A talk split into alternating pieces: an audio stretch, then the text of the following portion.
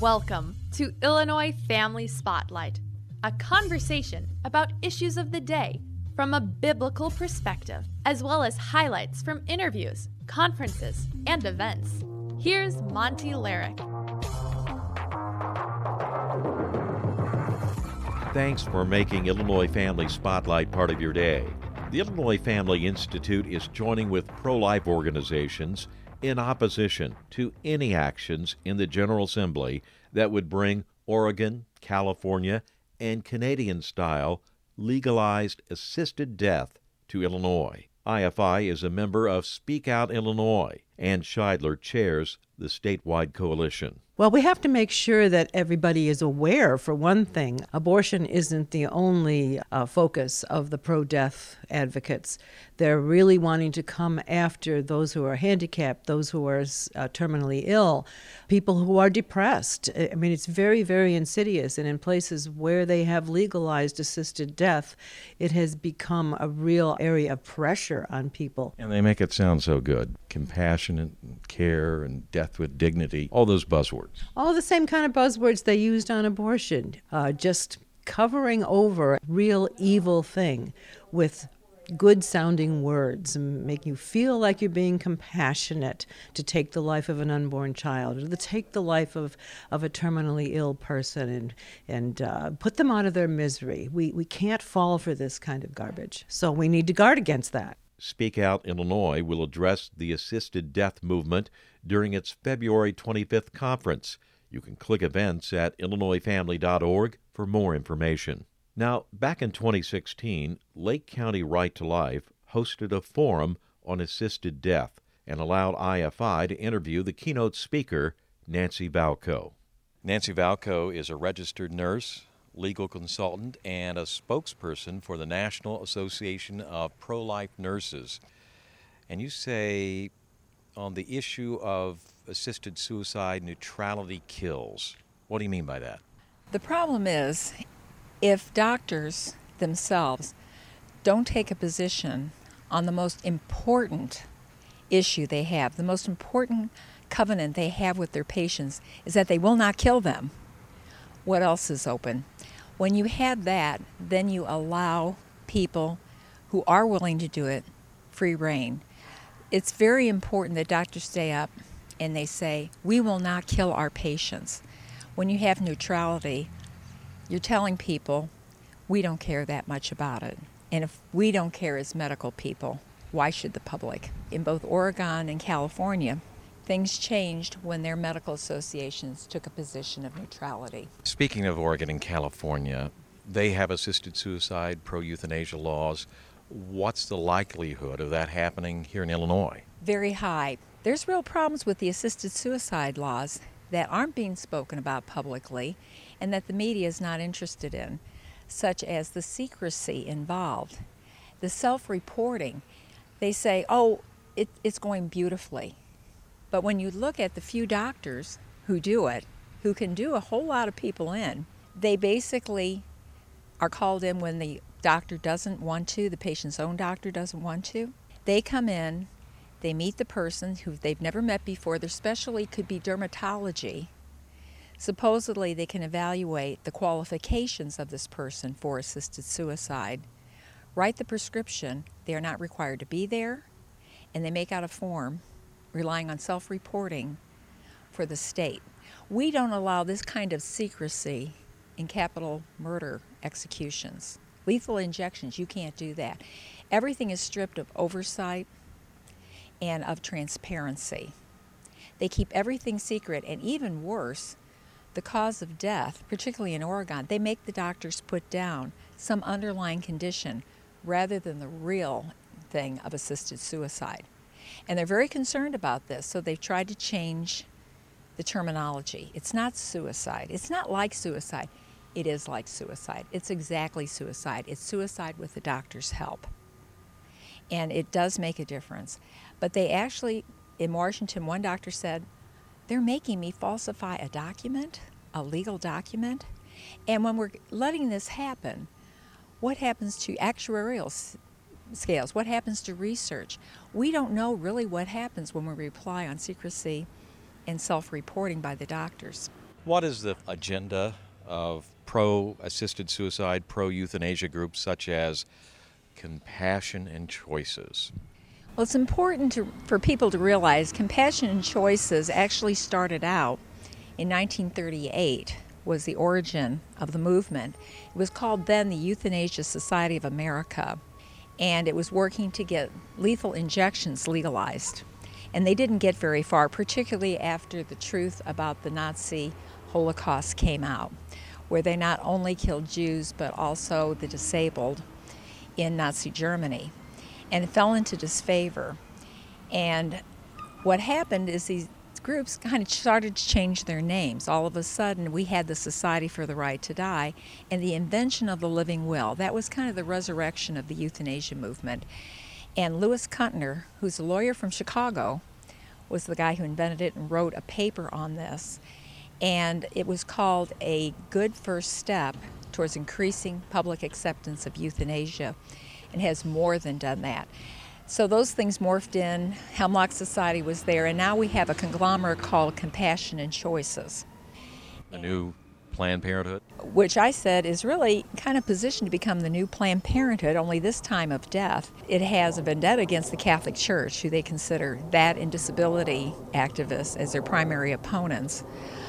They're very good with the media. Since Brittany Maynard, they insisted on having it called not assisted suicide, but aid in dying. They've been trying different terms.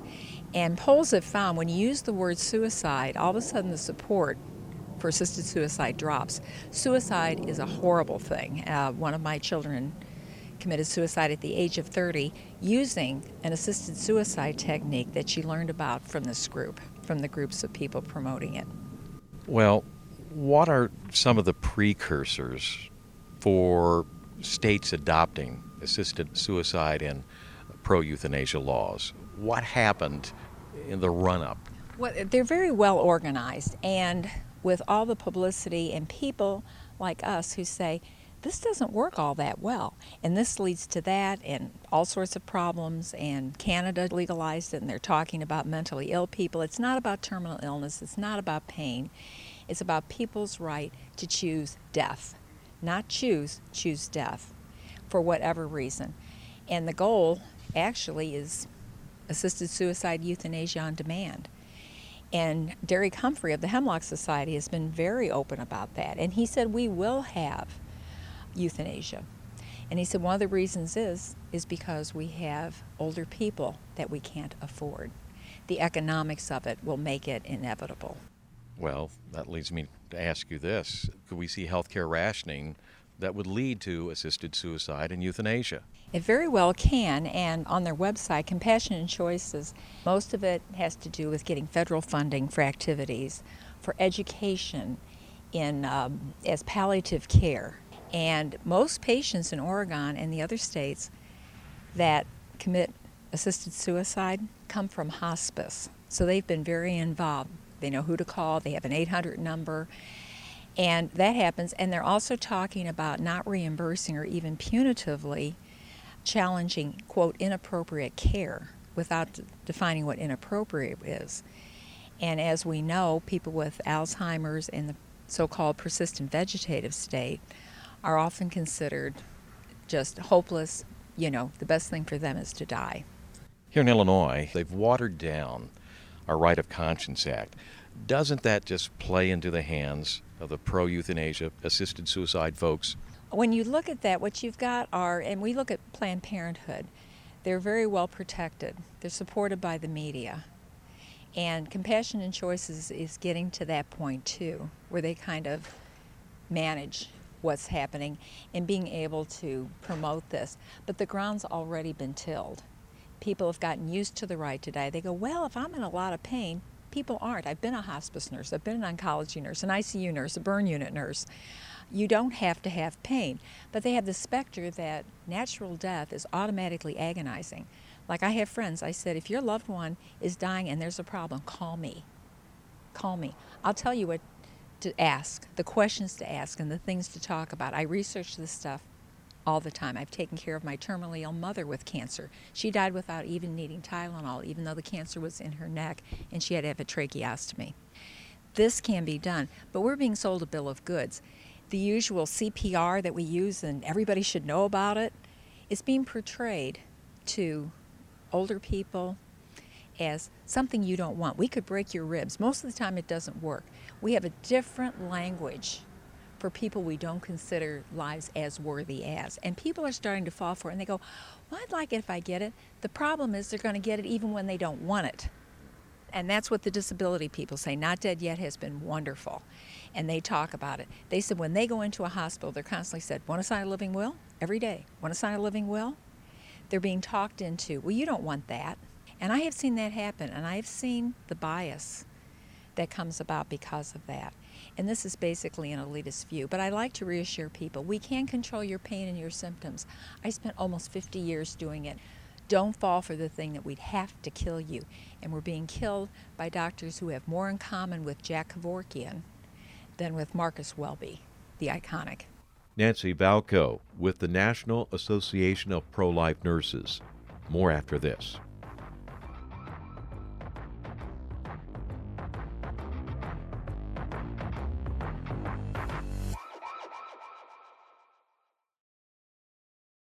With a one minute look at culture from a Christian worldview, I'm John Stonestreet with The Point. Jess Gill with Reason recently took to the streets of London asking the question, What are men good for?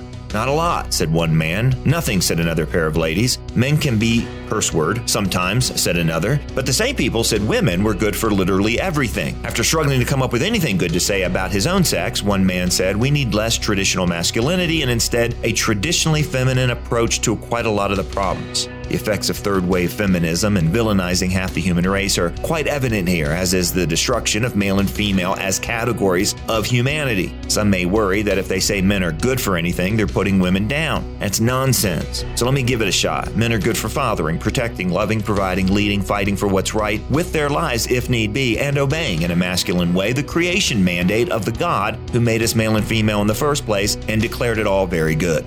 Was that so hard? For the Colson Center, I'm John Stonestreet. Thanks for joining Illinois Family Spotlight. During this edition, highlights from an interview about the assisted death movement with Nancy Valko, a spokesperson for the National Association of Pro Life Nurses. You can read her blogs at nancyvalko.com. You mentioned living wills. Can we choose life in a living will? Well, I actually have a blog where I discuss many of these things. I have a blog called Living with a Living Will because the language in there, people don't know. They're signing up and checking off things like food and water, ventilators, without really knowing what they're doing. And I said, Would you sign an operation permit without the operation being on it or what the circumstances were? And they go, Ooh. I said, You trust that? It's not necessarily your doctor who's going to be making the decision. Find out what's going on. My advance directive, I don't check off anything. My husband knows my wishes. He will make the decision. He is to be given all facts and all options. And that's the part that people don't realize. They go, oh, and, and this is an actual case that happened. The danger of this is there was a young man who was in a car accident and he was concussed, he was knocked out, and both of his lungs collapsed. And the wife was there, and they put him on a ventilator, and they said, We've got to put chest tubes in to reinflate his lungs. She said, But my husband said no tubes. No, I never want tubes. And they go, Lady, he's got virtually 100% chance. He's going to wake up from this concussion, but we need to inflate his lungs or he'll die. She goes, But he said he didn't want tubes.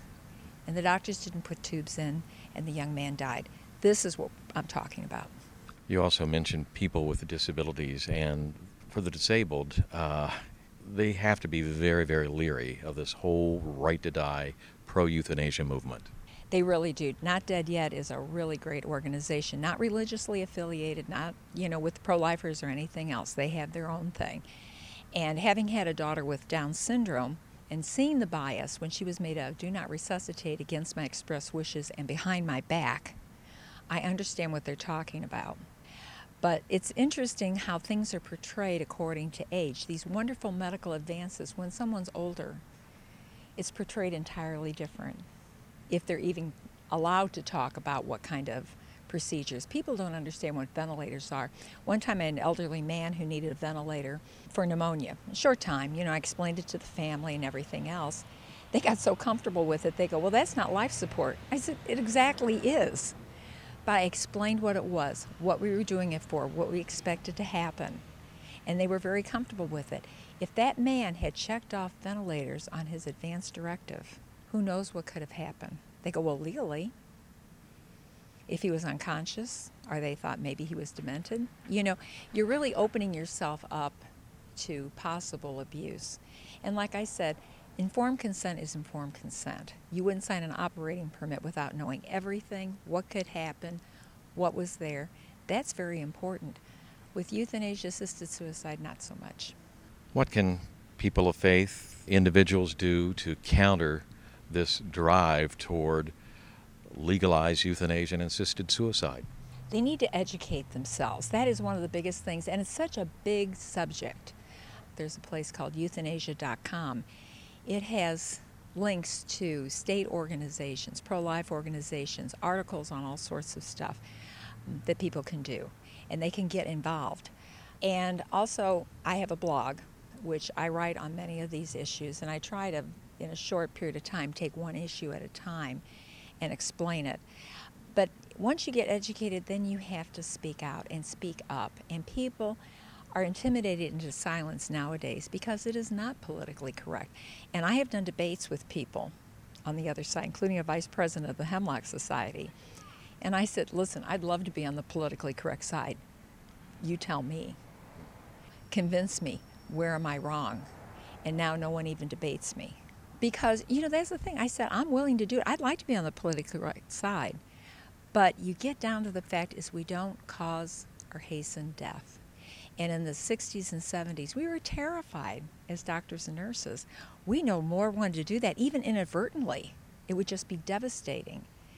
And now the right to die is so big they don't care. There's a lot of people who just don't care and they start kind of bending the rules, and uh, like the man I talked about that wouldn't stop breathing when they took him off the ventilator, and the doctor goes, Well, you know, he wants to be made comfortable. Keep increasing his medicine until he stops breathing. The medicine would stop his breathing, and it did. Well, when people vote, know what the candidates stand for in terms of the right to die and all this? It's very important. And one thing I've told people, you know, when they say, oh, you're single issue, I said, a majority issue. I want to see what they say about life. If they're not good on that, how could they possibly be good on anything else? And I have my own economic ideas. I was on a healthcare reform task force in 2003 working with a think tank in Washington. We came up with tremendous ideas to cover the poor. It wouldn't have cost things. It wouldn't have been an Obamacare or Hillary care. It was absolutely great. There was money there to do it. And then the Iraq War broke out. But we have it, and we still have what we came up with vouchers to the poor. That once they use it up, it was catastrophic insurance. They would cover after that, but they could use it for whatever. That has been fought. They don't really like people to make their own decisions because they're not sure they'd make the right ones. And maybe they'd put off to save the money. They'd put off having preventative care. We're adults. Let people make their own decisions. I am not a Republican or a Democrat. I don't go into that stuff at all. On my blog, I do not discuss politics. I discuss health care. But to me, if they're not right on health care, which includes assisted suicide and abortion, they don't have my vote. How can people get connected with Nancy Valko? Well, I have a blog at nancyvalko.com. It's N A N C Y V as in Victor, A L K O dot com, one word, Nancy Valko, where they can read things and they can contact me through there. They can give comments on what I wrote, and they can contact me that way. I'm notified every time there's a comment on there, and I'm more than happy to help. Thank you so much. God bless. Thank you. God bless you too. Nancy Valko with the National Association of Pro Life Nurses. Read her blogs at nancyvalko.com. Be sure to visit IllinoisFamily.org to sign up for emails from IFI and for updates on legislation and issues impacting our state and our nation. And click events at IllinoisFamily.org for information about conferences, forums, and other events, including IFI's Pro Life Worldview Conference, March 18th at the Village Church of Barrington. Please support the work of the Illinois Family Institute and Illinois Family Action and tell your family and friends about Illinois Family Spotlight.